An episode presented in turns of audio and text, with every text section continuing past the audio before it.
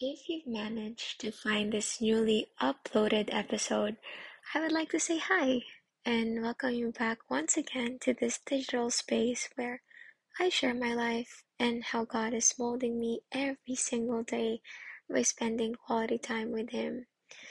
I was actually talking to one of my friends about this podcast just recently, and I heard the Holy Spirit ask in a gentle way, "Why did you stop uploading?"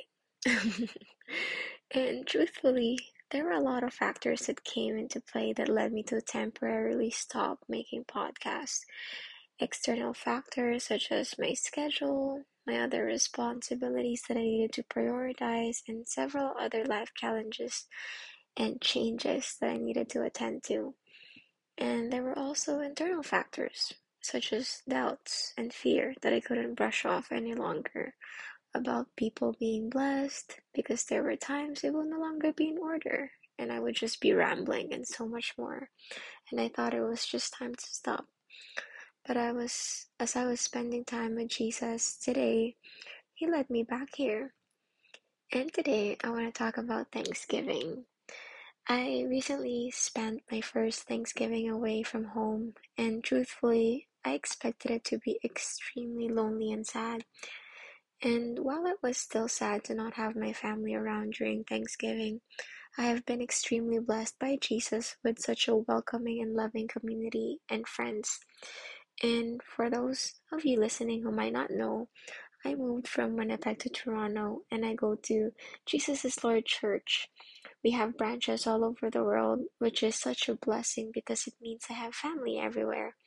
And that's exactly how I felt during Thanksgiving, like I was home, away from home. And that's something I was thankful for. I also took time to thank God for everything He has done, for not leaving me, for sustaining me, for all the blessings He has entrusted to me, and so much more. I actually could go on and on about this. But, but then I woke up the next day, the day after Thanksgiving. And here's what happened. I woke up late for work. I was so tired I didn't finish what I was supposed to finish.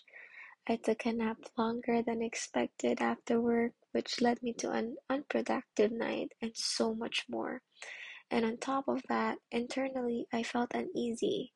I lacked order. I was being bombarded with the pain of rejection by being reminded of the several times I was rejected throughout my life and so much more. Let's just say that the day after Thanksgiving, it was not it. But even so, does that mean I that I stopped having reasons to say, "Thank you, Lord"? Not at all. Because living a life of gratitude towards God should not be circumstantial. You can have the worst day possible and still have a reason to praise God. And I'm not saying that you brush off your negative emotions.